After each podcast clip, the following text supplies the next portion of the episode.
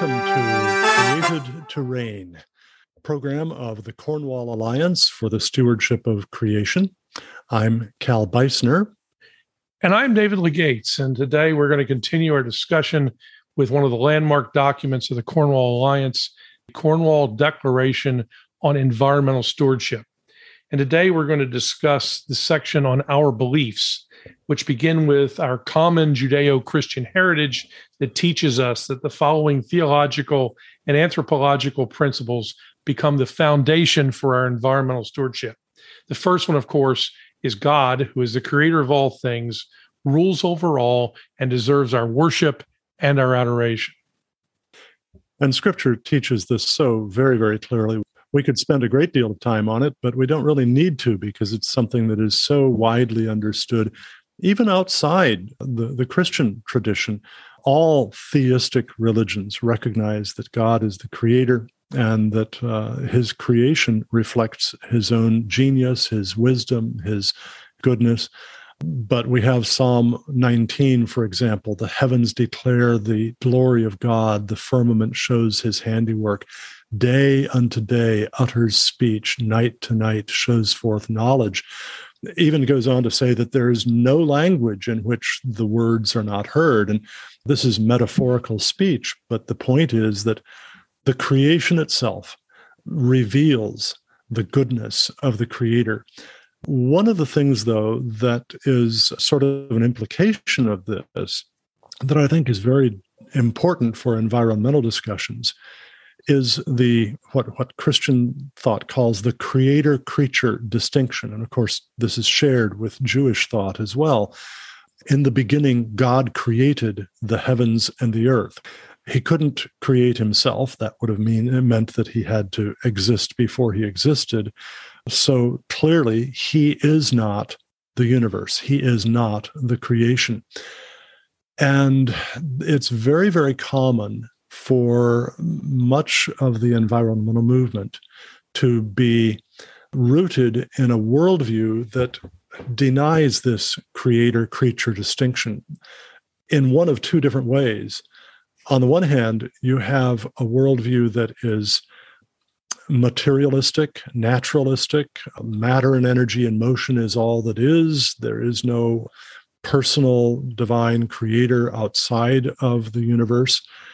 The other frequent basis for much environmental thought is what we would call pantheism, where God is the universe, or sometimes this comes in the form of panentheism. God is to the universe as the soul is to the body, or sometimes also spiritism or animism. There are lots of gods, lots of spirits, and they inhabit trees and rivers and mountains and stones and things like that. Either of these fails to distinguish the creator from the creature. The result in either instance is to drive us toward idolatry, toward worshiping the creature instead of the creator. And the Apostle Paul warns that that leads to irrationality, to what we would perhaps even call insanity. He says when people deny the creator, they begin to worship the creature instead of the creator. And then God gives them over to depraved minds. Thinking themselves to be wise, they become fools and are just lost and confused in vain imaginations. So this belief that God, the creator of all things, rules over all and deserves our worship and adoration provides us with the fundamental worldview that enables us to think rationally about his creation. This follows from the simple fact that if matter and energy are all that exist, then there is no such thing as thinking. When two billiard balls meet on a table, they don't sit down and have a cup of tea and say, all right, which direction do you want to go and what velocity? And come to an agreement about that. No, they just exchange energy and ricochet off of each other, and that's it. If all of reality is just like a bunch of billiard balls, atoms, subatomic particles bouncing off of each other, there's no thinking going on. And if that's the case, then even what we think is thinking is not thinking. It is illusion. And that means that we don't have any reason to believe anything, because there is no such thing as reason. C.S. Lewis put it brilliantly in a chapter in his book, Miracles, the chapter called The Problem of Naturalism. He explained naturalism is the argument that there is no such thing as argument, which of course is self-refuting. So if we want to retain rationality, if we want to retain reason, and thus if we want to retain science, we have to start with God, the creator of all things. Now, the second belief listed in the Cornwall Declaration is that the earth, and with it all the cosmos, reveals its creator's wisdom and is sustained and governed by his power and loving kindness. David, you're a geographer as well as a climatologist. I was talking with you earlier this morning about your saying that history is about time and geography is about space. And you pointed out that part of what you see in geography, in the study of geography, is why things are where they are. Why are cities here and there and so on? I'd love for you to expand, really approaching this from your background as a geographer, on how all of the cosmos, the geography around us, both the man-made geography and the natural geography, reveals God's wisdom and is sustained and governed by his power and loving kindness. What we study in geography is that things are where they are for a reason. Chicago, as I mentioned, is located where it is because it's the farthest into the continent you could get from the Atlantic Ocean by sea. So it made sense that there was a city there, and lo and behold, there is a major city located there. So there are reasons why all these things happen. And I think the same thing happens in God's world as well, that things happen not by random chance. Things happen for a reason. Things are located where they are for a reason.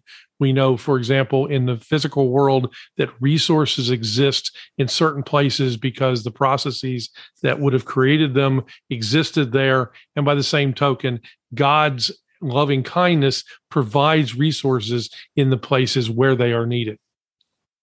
And one of the things that jumps out to me in this is that this cosmos reveals the Creator's wisdom and that it's sustained and governed by his power and loving kindness. The 650-pound gorilla in the room in terms of environmental issues in the last 20 to 30 years has been climate change.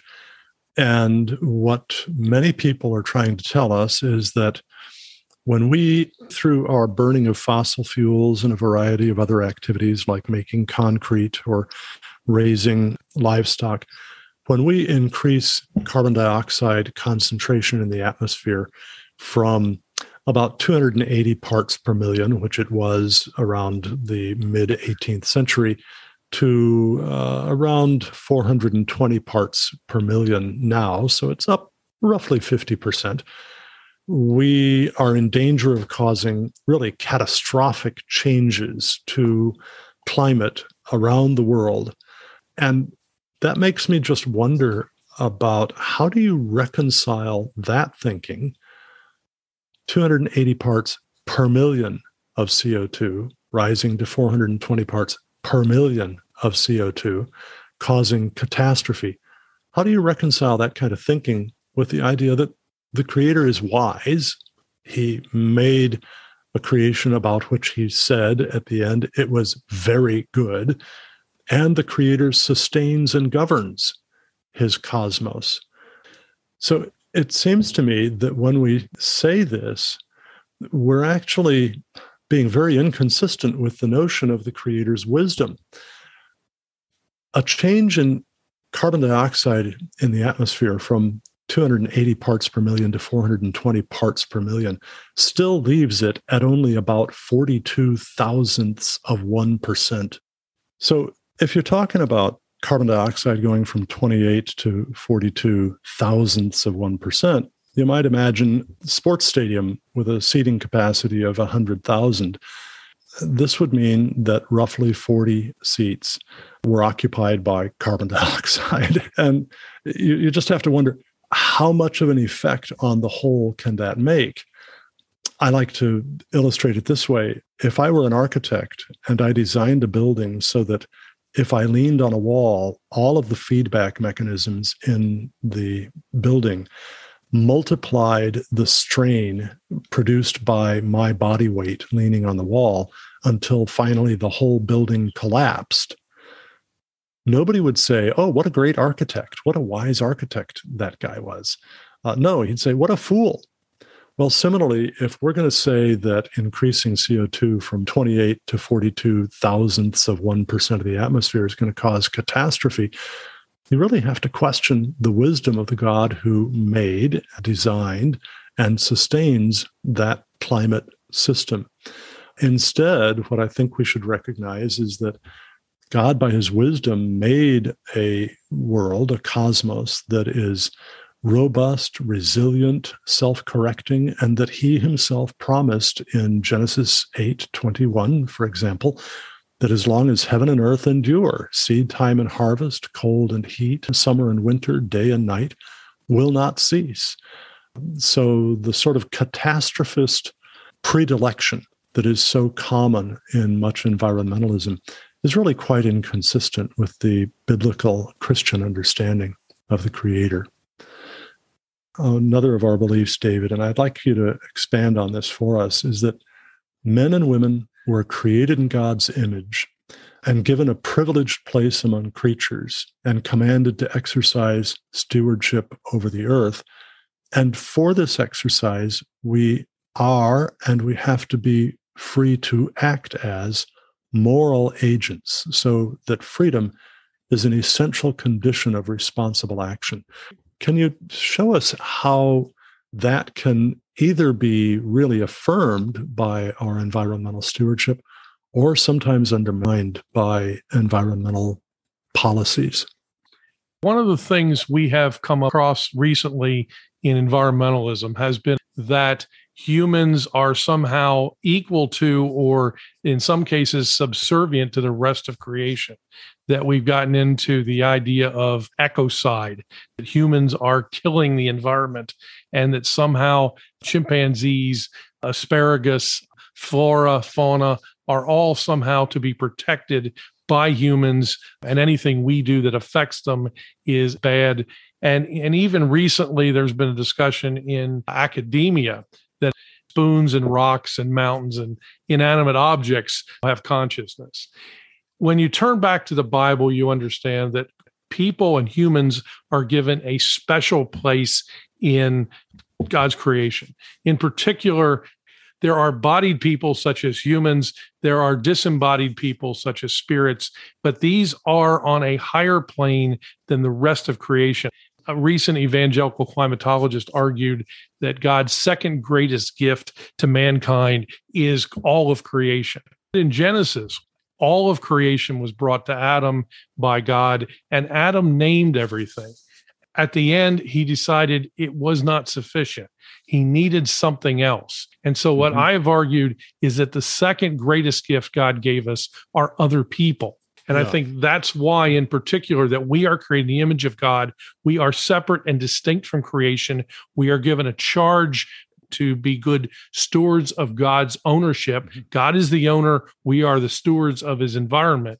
But at the same time, we are elevated above the rest of creation, and we're not to place ourselves on the same level or even below it. Yeah, I was really surprised myself to read in Catherine Hayhoe's book, Saving Us, this notion that the creation itself is God's second greatest gift to us or to even himself.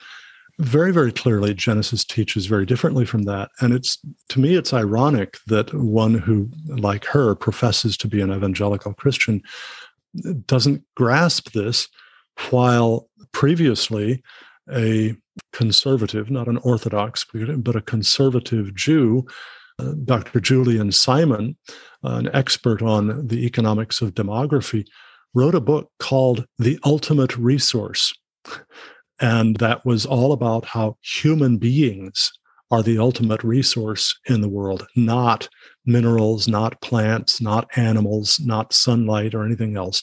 Human beings are the ultimate resource. This is the sort of privileged place that God has given us among creatures. And we can't just treat privilege as some sort of a wicked thing. You know, we hear now about white privilege. Privilege in this instance means that God has given a special blessing, a special place to someone. And who are we to decry the gifts of God? But we are moral agents. And for us, freedom is an essential condition of responsible action. And yet an awful lot of the environmental movement really restricts human freedom and undermines responsible action. Can you give us some examples of how that happens? There are policies that many socialist totalitarian regimes invoke on their population. In a free society that has the ability to make decisions regarding what they choose to do and how they choose to be good stewards of their environment, totalitarian regimes obviously have a single-minded goal, and it's usually not biblical stewardship. They have other agendas to be set. And so in many cases, stewardship of the environment is not stewardship to protect the environment. It's not stewardship in the environment to use it to God's glory or to assisting others. It's to further the cause of the state and to further the totalitarian regime. When freedom is lost, you sort of lose the framework as to really what are we focusing on. And to whomever you lose that freedom is where the goals come from. A very concrete example of that, I think, is what happened with the Aral Sea under the old Soviet Union. There, a political goal of the old Soviet Union was to maximize grain production in geographic areas way upstream from the Aral Sea. And so the government actually did a variety of different major geoengineering works that reversed the flow of some rivers to provide irrigation for those places. The result was that the Aral Sea lost some 75% of its water, a huge percentage of its surface area. And that meant that large areas, this was the largest inland salt sea in the world, large areas of land became denuded and heavily salted and dried out terribly. And then prevailing winds blew that salty dust all over regions going hundreds of miles downwind to the east and just obliterated the vegetative fertility of those areas. This was an instance where you had government imposing a particular policy that kept the people who could have been private owners of property there from maintaining that property in a way that kept it environmentally, ecologically healthy, and instead really harmed it quite greatly. God's law, as summarized in the Ten Commandments and the two great commandments, to love God and to love your neighbor as yourself, represents God's design for shalom, or sometimes it's interpreted peace, and is the supreme rule of all conduct for which personal or social prejudices must not be substituted. Shalom in this context doesn't necessarily mean not war. Do you want to expand on that? Shalom is a tremendously rich word in biblical Hebrew. It denotes, as you said, not just the absence of war, but it denotes wholeness. It denotes not just sort of material prosperity, but spiritual prosperity, relational prosperity as well.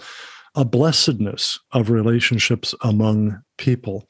And this shalom is what comes as people live in consistency with, in accordance with the Decalogue, the Ten Commandments, and of course the two great commandments that sum up the Ten Commandments.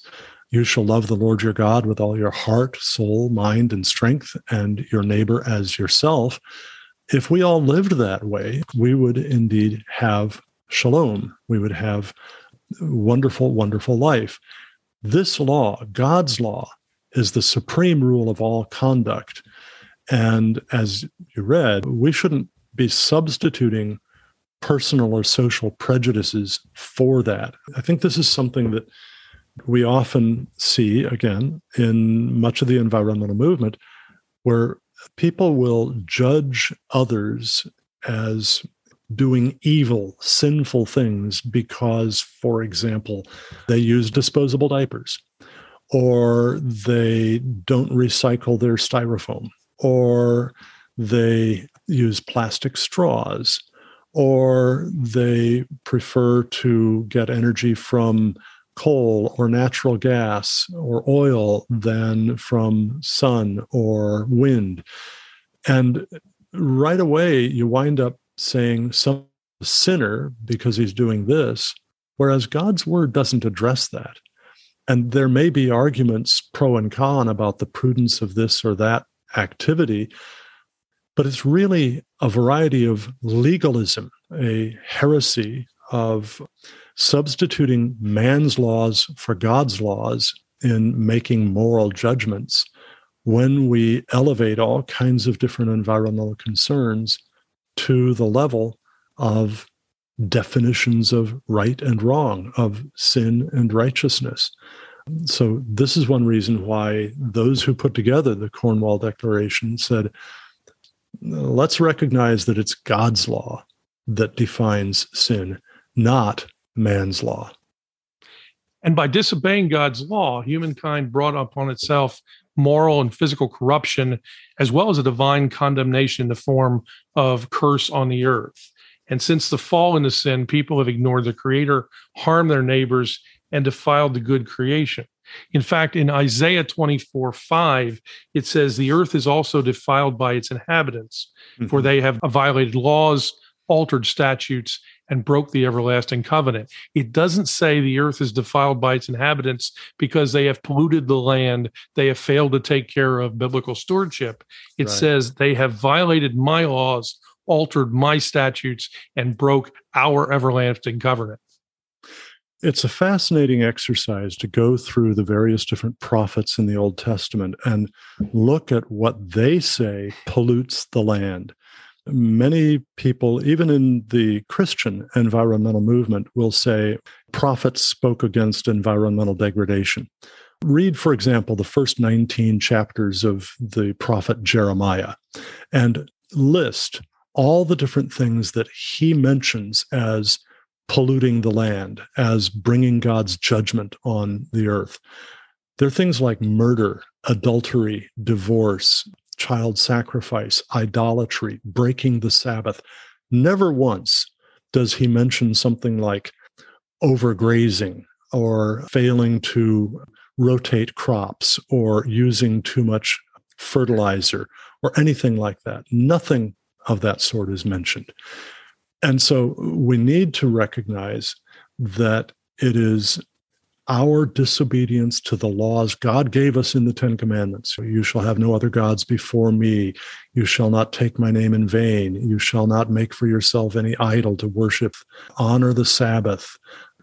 Honor your parents, your father and mother. You shall not murder. You shall not commit adultery. You shall not steal. You shall not bear false witness. You shall not covet. As we disobey these laws, we bring God's judgment on the world. And so if we want to see clean, healthy, beautiful environments, probably the most important thing we can do is to see more and more people brought to faith in Christ, and then by the Holy Spirit working in them to sanctify them, more and more obedience to God's moral law. We know that we are sinful people, and as a result, God in his mercy has not abandoned us, but in fact, he has created order and acted throughout history to restore us through various dispensations to fellowship with him and through their stewardship to enhance the beauty and the fertility of the earth. If God should have condemned us to everlasting death, but he gave his son so that we could be reunited with him, shouldn't we therefore be good stewards of his environment? Yes, absolutely. And this is actually why I believe, and I discussed this in a monograph that I wrote called "What is the Most Important Environmental Task Facing American Christians Today?" I believe that educating people as to the truths and the falsehoods about the environment, but especially about the gospel of Jesus Christ, is the most important environmental task that we have. As long as people are in rebellion against God, are alienated from Him, they're not going to understand His world the way He designed it to be understood and used. But when they are reconciled to Him, then they begin, by the power of the Holy Spirit working in them, to live in accord with His moral law. And the Scriptures teach us that that brings blessing. Blessed is the man who walks not in the counsel of the ungodly, nor stands in the way of sinners, nor sits in the seat of the scornful, but his delight is in the law of the Lord, and in His law he meditates day and night. He will be like a tree planted by the rivers of water that bears its fruit in its due season, and its leaf will not wither. This is why promoting the gospel of Jesus Christ is the most important work of the Cornwall Alliance for the stewardship of creation. And as such, human beings, therefore, are called to be fruitful. And this call implies a serious commitment to fostering intellectual, moral, and religious habits and practices that are required for free economies and genuine care for the environment. If we are going to be true followers of Christ, then shouldn't we be true stewards of His environment as well? And when I say true stewards, I mean addressing real issues, not chasing after imaginary ones. Absolutely. And that's essentially why the Cornwall Alliance for the Stewardship of Creation exists. We want to promote true stewardship of God's earth, which is promoted primarily by seeing people reconciled to Christ. The dominion mandate of Genesis 1:28, God blessed human beings and said, "Be fruitful and multiply and fill the earth and subdue it and have dominion over it," is to be fulfilled by means of the Great Commission of Matthew 28. Go into all nations and make disciples of all nations, baptizing them in the name of the Father and of the Son and of the Holy Spirit, and teaching them to obey all things that I have commanded you. You have been listening to Created to Reign, a podcast of the Cornwall Alliance for the Stewardship of Creation. Come and learn more about us at cornwallalliance.org. Thank you again, and until next time, may God bless you.